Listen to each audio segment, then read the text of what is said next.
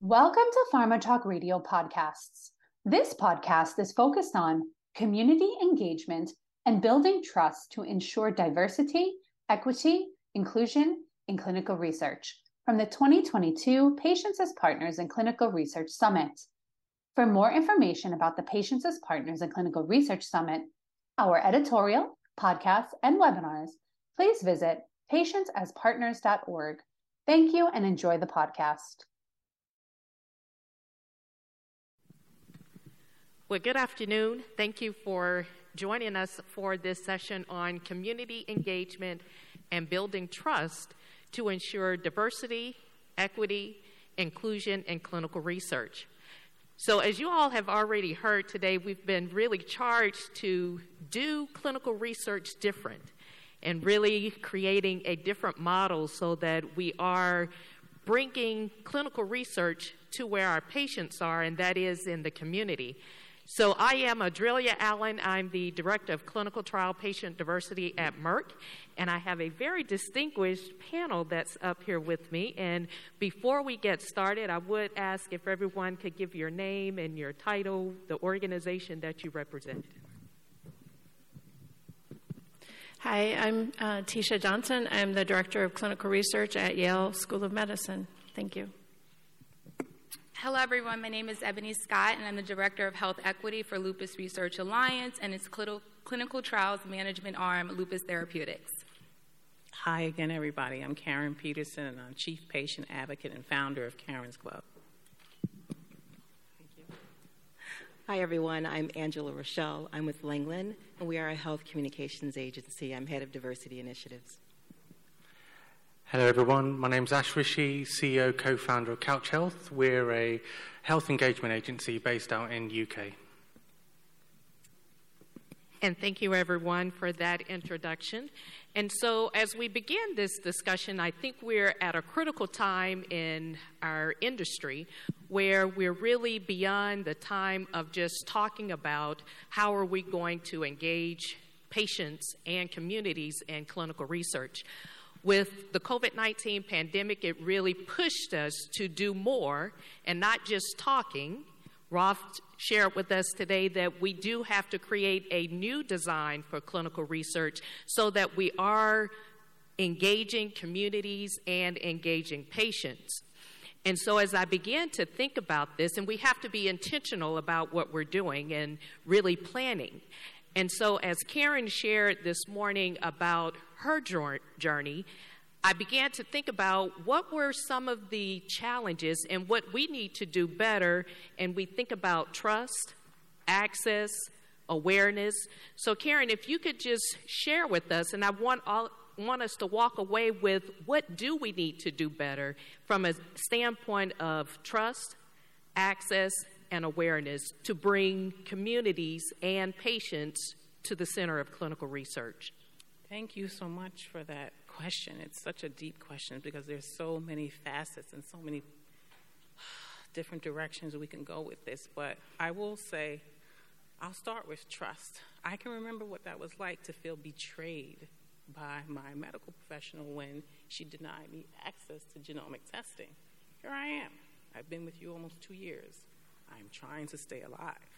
I've been diagnosed with stage four triple negative breast cancer, and in 2017, the prognosis was not that well. Things were still in clinical trials in regards to Keytruda and um, the immunotherapy combo. It was, a, it was so distraught. I was so distraught, and it was something that I was prepared for because I can remember talking to, well, sneaking into a lab one day, trying to have a conversation about my case and I can remember being very accusatory to the principal investigator at the time. He did not call security on me. He sat me down. He said, Let me tell you something. We get our patients from oncologists. So the questions that you're asking me, be very careful to make sure that you have the same energy and you're able to ask these questions to your oncologist because that's your first gatekeeper. That is the person who is going to give you um, an insight on where you need to go in regards to clinical trials. And he planted the seed in my mind right then and there that there might be a way or there might be an obstacle with the trusted partner that I had. So um, I didn't spend a lot of time, and I've often been asked this question Karen, what happened? Why did your oncologist not provide the level of care that you needed? I have no idea. I didn't spend time trying to figure it out. My best, and I think the route that I took was really important because I didn't spend a lot of time trying to figure that out. I was trying to stay alive. And so, luckily for me, I had been talking to other onco- research oncologists and had second and third opinions who were trustworthy, who said, Oh, here's a patient. And they were excited to have a patient in the room with them who was actually willing and um, to do the work, the legwork to become educated, to ask questions about what the journey might be like, what the options might be like. And they were so thoughtful in the way in which they taught me about my own personal tumor biological makeup that no one had ever shared with me before. I actually got a level of education so quickly, but I was extremely lucky because of my resilience and the fact that, you know, I had an inspiration. My life was on the line.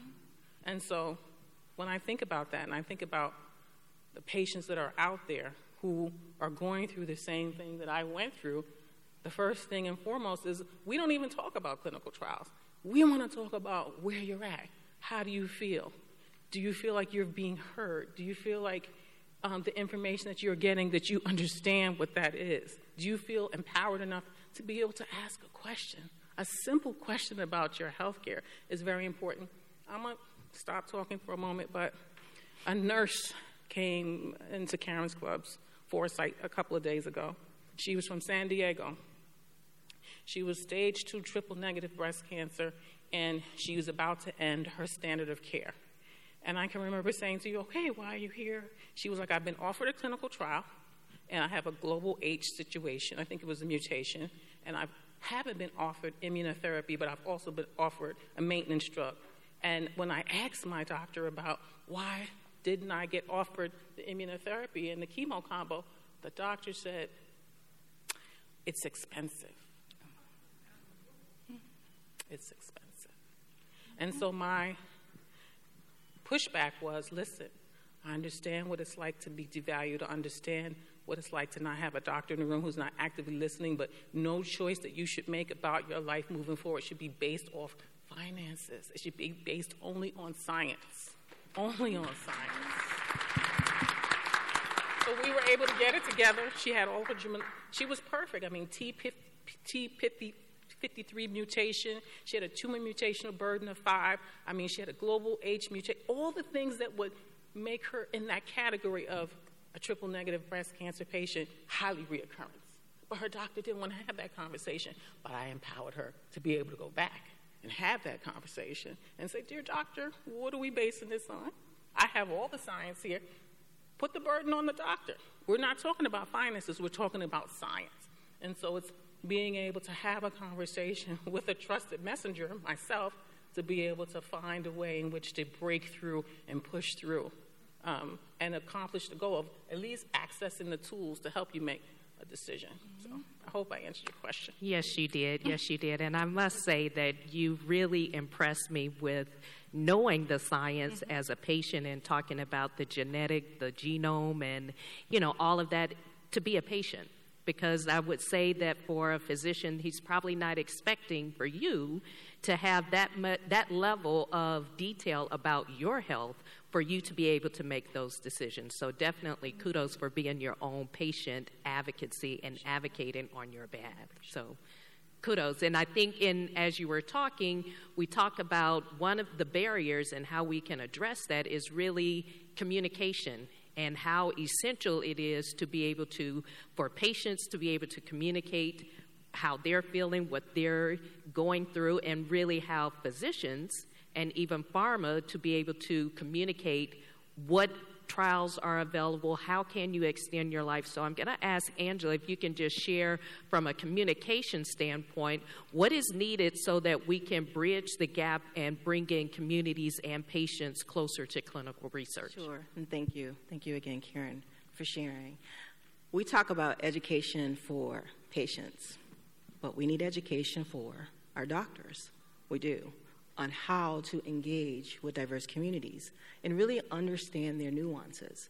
Everyone understands that it's an impact on diverse representation It's very low in clinical trials, but no one is really willing to take a moment and understand why that is. When you have that patient that starts searching, why is she searching alone? What we need more than anything is the idea of for our sponsors, our pharma companies to recognize that the materials, the, in, the initiatives that you put out there become critical to empowering additional patients because then they can advocate for themselves. When they learn to advocate for themselves even more, it forces a really natural conversation for them to be able to have with their HCP. Conversely, though, what I also challenge every sponsor here today to do is when you develop materials, develop the same set of materials for your sites and your HCPs. Let them understand and teach them why it's important that we have better representation, but then give them a script if necessary on how to engage and what to expect from that patient that may be coming into a site to consider a clinical trial. But most importantly, remember to even have a conversation before that patient is in a moment of dire need. Develop that same set of materials for your site team. Everyone is busy, we know they're understaffed, but there's a level of compassion that needs to take place when you're having these conversations. A person sitting across from you is already nervous, they don't understand, and if you're just moving them through the process, they're not going to be able to really hear that information and process it. When you develop those same materials for your patient audience, what you're creating is a lot of very self taught, educated patient advocates. If those materials take into consideration their barriers, we're not hiding behind why we know people of color do not communi- or participate in clinical trials. That's not a hidden discussion anymore. Include that, acknowledge it, when you're developing those materials as well, though, share them with the patients before they actually are printed. Take a moment to have your own patient advocacy team look at them and let them really share with you what they're seeing, what's missing, what's needed. All of that to say, at the end of the day, we have this need, we see it, and we hear from patients like Karen who are out here pushing and charging, but yet everyone has a diversity initiative and we're going to do community engagement if you don't remember that you have to do more than one and done, it's never really going to get past the hurdle that we're trying to jump through. My charge, my agency's charge, we're empowering clients. We, we're also empowering patients. Those materials that we develop become their walking sort of script that they're going to have with that doctor that didn't know to address the conversation with them. They're going to know to ask the question, you know, I read about this clinical trial, and what does that mean for me? Lastly, consider your websites. People are searching like crazy, and you're hearing over and over again I go to clinicaltrials.gov, it's helpful in some ways, but it's hard to maneuver. Create that destination of education for them. Give them a place to come to to not only learn about your clinical trial, but your commitment to the diversity initiative, what you're offering in their therapeutic areas. They can become more informed about the science. We have all the tools, we have all the arsenal. We just have to implement more than just one and done. We have to understand that going to the community is not just one partner. These initiatives, these ideas of clinical trial awareness and education, it has to normalize. It really has to. And the only way we're going to get there is to continue this conversation, reach out to these communities, understand those communication pathways that are important to them, but speak to them consistently and educate. Yeah, so if I can dissect that a mm-hmm. little bit, because that was a lot and you packaged it very well, in that we can't, it's not a one and done. We have to invest, and putting in the investment means today I don't want anything. I'm just coming because out of general awareness and wanting you to get the information, and then building that trust. Yes. Building that trust. I can tell you, if, if you've done community engagement programs before, they have no shame with challenging us on so you're here today, where are you going to be tomorrow? What happened at the end of that trial? Mm-hmm. Why should I join? You're not telling me anything. So it, it has to be done both ways. I think we're going to get there, and we have to understand that people want to normalize, people are curious. when you give them the right information, they ask so many questions. To stand before a group of community, um, just regular people that are interested, and talk to them about a clinical trial, and they're taking notes, they're raising their hands, asking questions, and then the challenging question becomes, So, why you won't talk to me? And I'm standing there thinking, But we do. So, there's a disconnect. We have to figure out how to bring them back together and make sure that information gets out to the communities. Very good steps, and you know, I, things that we can start even tomorrow, not something that we can wait on, but even looking at our plan and how we're executing on that. So, communication is essential, but the how we do that is even more important. So, thank you, Angela, for that. And again, as we're talking, please feel free to add in, interject, interrupt, because this is a free flowing conversation here. And so, as we begin to look more at bringing clinical research to our patients, I'm going to ask Ebony to kind of share with us when we're looking at community based participatory research, how can we do that and what are some of the core principles? What do we need to think about before we're going in to engage with communities? Is there work that we need to do ahead before we give an ask? Can you share with us on that? Definitely. I just want to thank, you know, the organizers of this event for having us here to have this much needed and timely discussion. Um, I will share that, you know, it's no shocker. Many of us know that racism is embedded in our healthcare system. And so when we talk about community engagement, diversity, equity, all of these different things, we really need to take a step back and think about the history of the healthcare system, clinical trials, and why there are reasons and, and as to why there are such low participation rates when we look at people of color. Um, whenever I have the chance to be on a platform, I like to provide some education around lupus. Lupus is one of the most debilitating diseases that affect women of color at highest prevalence rates we see African American women have the highest prevalence rates in terms of lupus. But then if you look at the composition of lupus clinical trials, you see that they make up the uh, minority of participation. And so for lupus, there isn't a cure. There are three approved treatments by the FDA, but then we start to see when these drugs are being prescribed or distributed among people of color or communities of color, there's all these side effects and symptoms that have never been tested. And so you have to go back and redo trials and try to mitigate the issues that were never addressed.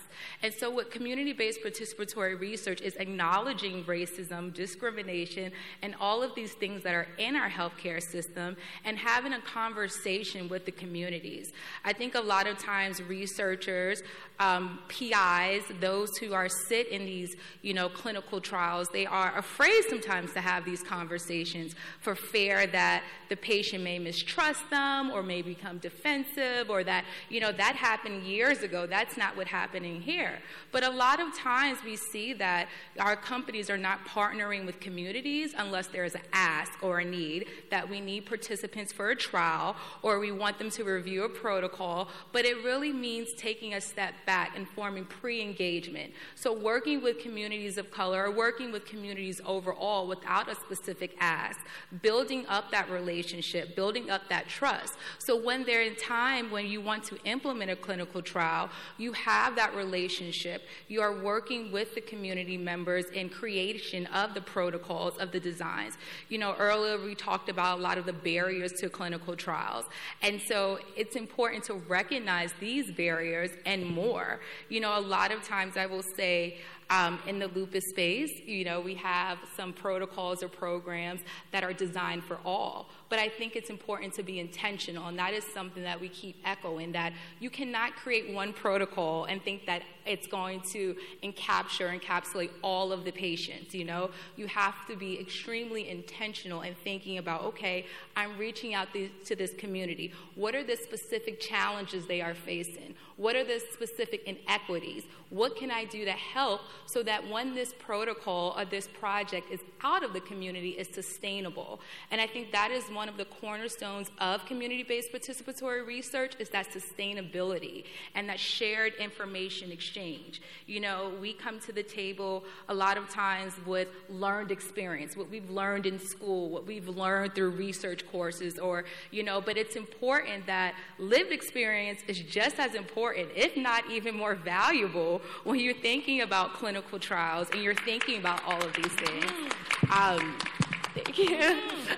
so I just think it's really important that, you know, we all come together and we really address these inequities. I will share just before this conference, my colleagues and I attended the National Minority Quality Forum Health Disparities Summit. And a lot of this information, we talked about racism, mental health, the social determinants of health, and all of these different factors that perpetuate these health disparities and these inequities. And I think it's important that we don't have these conversations siloed within our own uh, subject matter um, expert areas, but really that we are bringing and engaging diverse populations. And I think it's important also to define what do we mean by diverse. I see so many companies, you know, you have this DEI pledge or you want to help the community, but what are you really doing? How are you helping the community? How are you addressing their needs without just having a banner on the website. So it's a lot of different things, but I think for CBPR, the main thing is sustainability and building that trust, and that is necessary um, in the pre engagement. Oh, wow. very, very, very, very good responses. And that was, again, packaged really well and key pointers with, you know, the social determinants of health makes it different for every community. We can't treat every community the same. The needs for one are not the same, and just because we provided, you know, I'll just say $1,000 here for this community mm-hmm. or to provide food for this, but for another community, those that's not going. It's going to take $20,000 or it's going to take even more food or, you know, helping mothers with daycare. So we really do have to look at a lens of unique. Every community is different. And then what are we doing without asking anything. And I think for many companies, and because of how we conduct clinical trials and how far in advance we do have to plan, we do have to be more intentional on we don't want anything today. Today, we're just here because we're partnering with your community and we're concerned about your community and we want to give back. So I think we have to build that into how we execute clinical trials, that pre engagement before we need something. And there are several communities across the country where we can begin there, and we even know we have research sites, but have we stepped back to say, what is it that this community needs? Without us asking them for anything and letting them know that we have a trial. So, definitely making sure that we're looking at every community on their own and addressing these communities at an individual state. So, are there any other anyone wanted, wanted to make any comments before we I'll okay. Yes, I Ebony. will say um, one of the projects I am helping to develop and lead at Lupus Research Alliance and Lupus Therapeutics is Project Change. And what we're really doing is trying to change the lupus clinical trials landscape.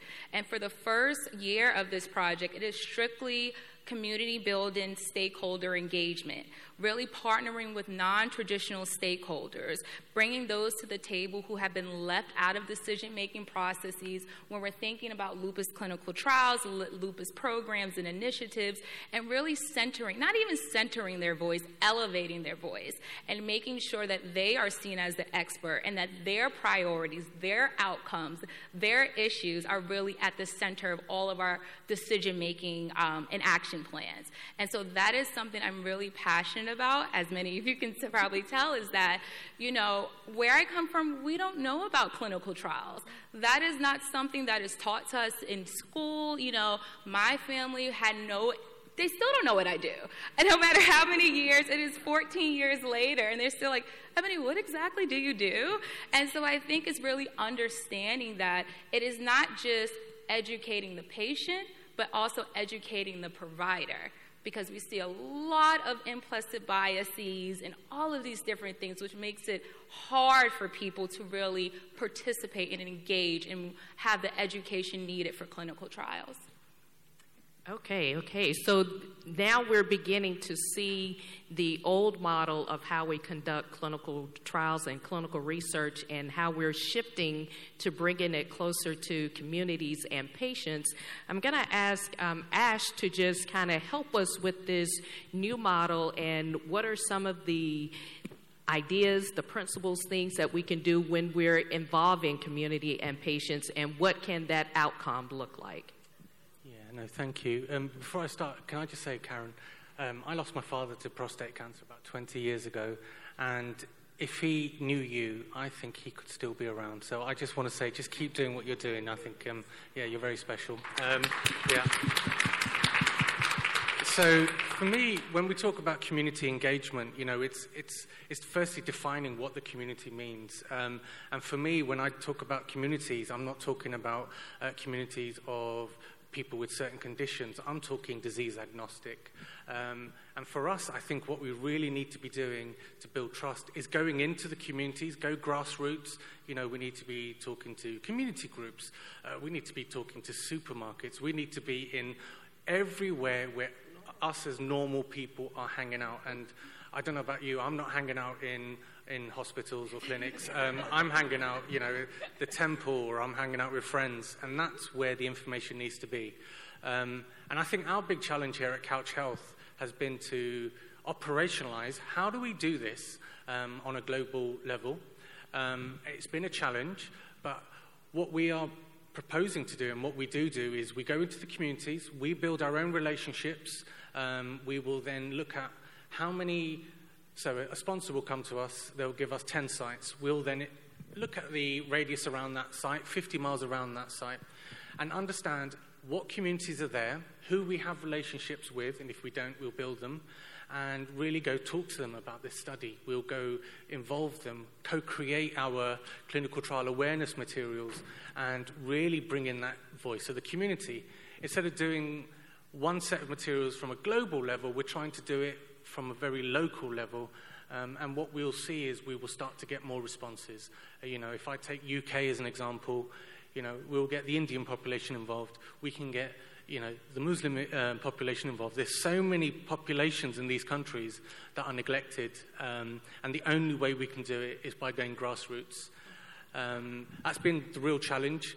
Um, but for us, when we co-create, we're just cutting through the noise. You know, uh, I, I, literally had to have an email conversation yesterday with a client about the use of the word subject. We're still doing that, but if we were with the community, guarantee you it's subject, participant. You know, even though these aren't, you know, participants a good word, it wouldn't be mentioned. You know, like join our study would not be mentioned. It would be about the community. It would be about the benefit to community, society, um, and what matters to these people. And really yeah, there's so much I could talk about. Um, yeah, and uh, so we're, we're really trying to do this. Um, one other area that really frustrates me is, you know, so clinicaltrials.gov, even these um, websites. Where is the number that I can pick up the phone and just speak to someone? Um, if, if I'm in, in, I don't know, uh, I'll say UK again, I want to speak to someone in the UK about this clinical trial we need to have these systems in place. We need to make it easy to engage and we need to make it easy to get involved. That's the only way we're going to build trust. Um, and right now, that trust is dwindling, um, and we need to just bring it back up. Um, that's, that would be my, my advice. Yeah, so I heard you mention co creating and working with patients as we're creating these materials informed consents and really having their input, similar to what Angela shared, and you know, even with the communication piece, how are we communicating with them? And I think we heard earlier, you know, not having health care put on us, but letting us be a part of the process. So I think from a patient and community standpoint, going to the community, asking them what is their input on it and how do we move forward. So definitely tools and you know ways innovations that we can start tomorrow on our journey in recreating and redesigning clinical trials. And as we're thinking through this, we know that there are some centers across centers of excellence across the country that have put communities and patients at the center and really being a, great example for community engagement. And I'm going to have my dear friend Tesheia to really share what has sparked in the New Haven community and even span, expanding outward from the Yale Cultural Ambassadors and the work that you've been able to do, and really what does that model look like for community engagement? And is it possible for other communities to replicate that? Yeah, um, thank you so much. This is such a great panel, and um, you know, I almost cried. I get uh, emotional myself. So, um, the this this is a very real topic, and the interesting thing is, unlike you know some of the complicated diseases that we're talking about, this is something that we can overcome, and we know it. We know there's a formula to how to think about it, and. Um, about 12 years ago, we were able to do this work. We approached it in a very different way. We thought about you know, what is, what is the problem? We had about 2% of our particip- participants at the time who were identifying as a community of color participating in our clinical trials. And of course, our marketing team thought it's a marketing problem. We need a new slogan. You know, we're not racy enough, we're not zippy enough. And so when we uh, really sat down and started to study this issue, looking at uh, focus groups, um, bringing them in, having conversations. What we found with the groups were no matter the education level, no matter the income level, no matter the circumstance, even when presented with a question, if you had uh, a cancer and a clinical trial was a potential option that could extend your life, would you participate? We literally had all 250 minority participants in the first sets of focus groups say no. And that was scary. And so, what we did was bring in another um, focus group expert and say, well, how are we going to change this? And and the focus groups were blinded, so they didn't know they were answering questions for Yale. And we brought in another, um, we focused on um, on um, black populations and the Hispanic population or Latinx because those are the two largest populations of color in our catchment area. And so, with these additional 100 in each cohort, we asked the same question, blinded, and said, you know, got the same answer. So, again, terrifying that 450 individuals, no matter education level, no matter income level, no matter uh, any mixture of factors, said no, they would never participate in a clinical trial. Um, and then the second half, we changed it and said, You're answering these questions for Yale University. Help us understand what we can do differently. And that was a turning point. And what they said was, We couldn't change it. There was going to be nothing that we could say in the community that would change this. And that was hard to hear as a person who was working for the institution, that there was no trust. And it wasn't just about Tuskegee, it was about the way we build buildings in the community. It was about um, union issues with nursing and all kinds of other things that we would not have known without asking the question. But what they did say was, you can change this through tr- trusted messengers. They specifically, and we said who? And so they told us in the black community, go to the church. Church will not be perfect. Not everyone goes to the church, but they generally accept that ministers have the best interests of the community at heart. So if you can get them to trust you, then maybe we will start to trust you. And in the, uh, in the Latinx community, they suggested a community based foundation. And so that's what we did. We did the hard work of having conversations with leaders who um, if they were here, they would tell you at our first meeting, didn't even want to eat our cookies that were on the table.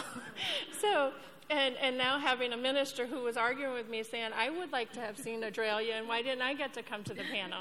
So, um, 12 years later, you know, we looked at our data last year 32% of our total population came from. Uh, from communities of color in our clinical trials, and where our cultural ambassadors have been involved, where we have members of the African Methodist Episcopal Zion churches and the community based foundation specifically messaging and talking about clinical trials, 67% of those trial, trial participants are from communities of color. And it's, it's everything that, that the individuals have said here. It's taking a look at the materials, it's involving them at the design phase. It's about being there with studies and activities and, um, and clinical work that have been prioritized specifically by the community leaders. And so that's really where we have transformed organizationally. Instead of it being about this is what Yale wants to do today, it's what did the community decide they wanted to work on today? And then let's make sure we pair them with the clinical trials that are there. And I think that this is an important lesson thinking about it from the sponsor perspective because you have your pipeline you have one prostate cancer trial. What are the chances that the patient or that, that we're talking to that day is going to qualify for that single prostate cancer trial only? You've already got them in the chair. Why are we wasting? Why are we not converting that person who has a clinical trial interest? And if we could partner in a way where we're bringing all of us together to solve this issue, we have a shot. But I think it's really through this idea of who is the expert in the room? The expert in the room is the patient. The expert in the community are the people that the community look up to. And so we have to partner with them. We have to make sure that they have the knowledge that they want to have, that they want to achieve, so that they can be the messengers, they can be the group, they can be the voice. And then our research becomes better. It will become better and it will become more diverse. I'm sorry, I'm no, no, no. Keep going. We can all preach. Right? so. And so I think it's consistent as we've kind of talked about this is really speaking to patients. We're doing the work for patients, you know, and for these clinical trials and the new therapies, but doing it outside of bringing them to sit at the table and to really give us the input that we need to really address community engagement. And what I will say is, we're really at a critical point in our industry with all of the external pressures that we're receiving with the clinical treatment act, the DEPICT Act, we have the um, diversity plan guidance where the FDA is soliciting input right now, where it's not an option of whether or not we're going to do this. We have to do it. And it's an imperative that we must do it. When we think about just oncology in and of itself and to hear how it changed Karen's life and other patients' life, but we're only making it available to those patients who have access and who can afford to pay for that additional access. We've got to do a better job of making the table open and available for all patients because all of them deserve to have that same opportunity to be able to sit at the table and to reap the benefit of the science that we have today. So, as we continue to talk through this, are there any, I guess to say, if there were two things that you would tell pharma or biotech where they can implement tomorrow, what would that be? One or two. And it can be simple or you can take a few more words to explain that. But two actions that they can take right now and implement so that we can move clinical research closer to patients. Ash? Um, I think it's, it's more two philosophies for me. It's stop making excuses, I think, has got to be the biggest one. Um, don't hide behind compliance, don't hide behind uh, historical um, abuses. You know, we as an industry need to move forward. So for that, we need to own our mistakes and really ensure that it doesn't happen again. Um, secondly, I think there's a lot of misconception around, you know, community engagement, building trust. It's slow, it's expensive. It really isn't. Actually, if you think about it financially, uh, if, that's, if that's the driver, it actually will save time, it will save money in the long run. But yeah, startup may be a little bit slower, but it will have impact. Um, and I think they're the two things that I would love everyone to take away. I, I, I, can share as well. I think one of the things that we really need is a change in the way you think about these investments. Right now, I understand very real. We have a lot of our own clinical trials that we are the sponsor of, as well as participating as a site in many of your trials. And all of your investments are at this molecule space. And that's not how engagement happens. We need to have that sustainability so that we're not feeling in the community that it's the helicopter approach. You just showed up today because you need this tomorrow.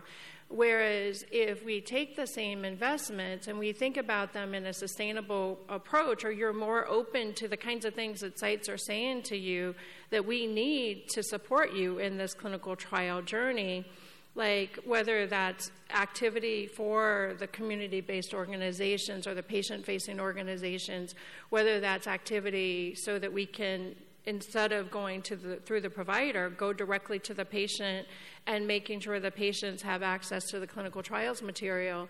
Those are the kinds of things that will help us transition.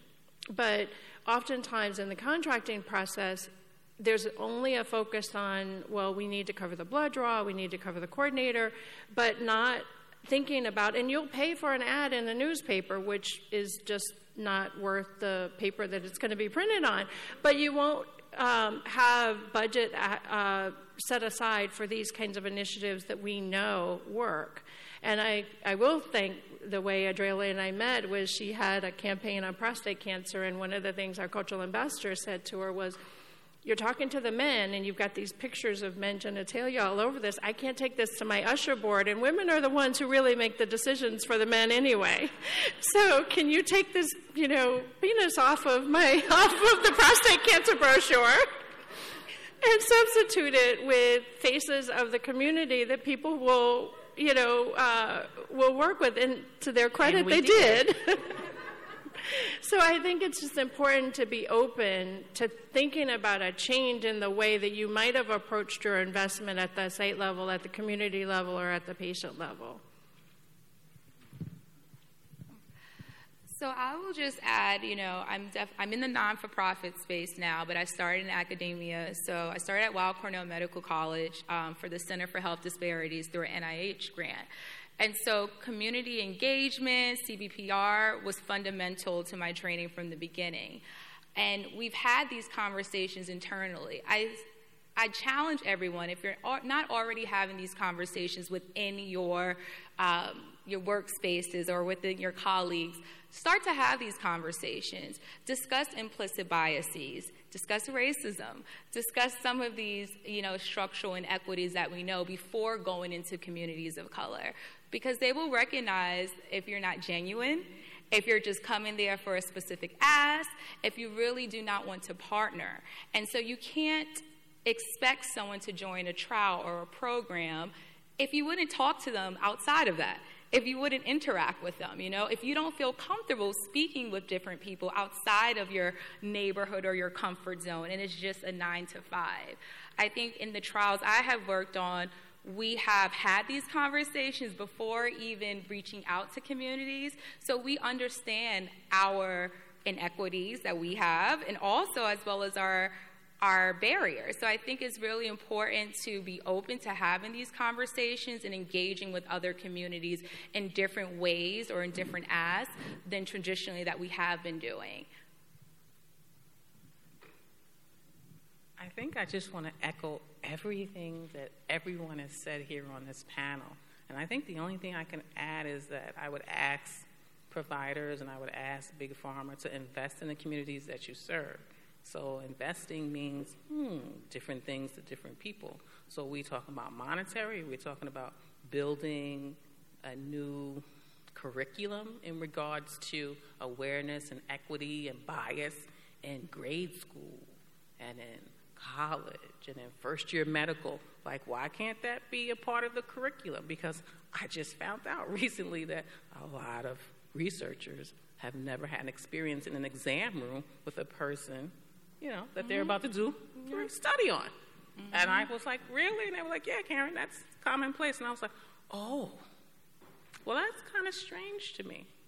Because if you were there and you were talking to the person and you were learning about what their journey was and what the barriers were and what the experience was, maybe you would think differently when it's time to sit on that steering committee. Maybe you would think differently in regards to the protocols. Maybe you would think differently about research. And in addition to that, why not invest in the community and help build young scientists of color from our communities? Like, really invest in it. And I'm talking about, again, it means different things to different people. So maybe it's monetary, right? Or maybe it's just somebody going back to their community where they came from, or a different community that you serve, and actually having a conversation with a 12 year old, with a seven year old, with a 15 year old about the importance of clinical research in communities of color. And I think that's all I'll add. I'll just add consider being nimble, right? Doing things a little differently. You have your plans and you understand what's needed, but just flex a little bit because there are ways to engage with the community that are already in place. There are structures and foundations that already exist that you can just simply partner with.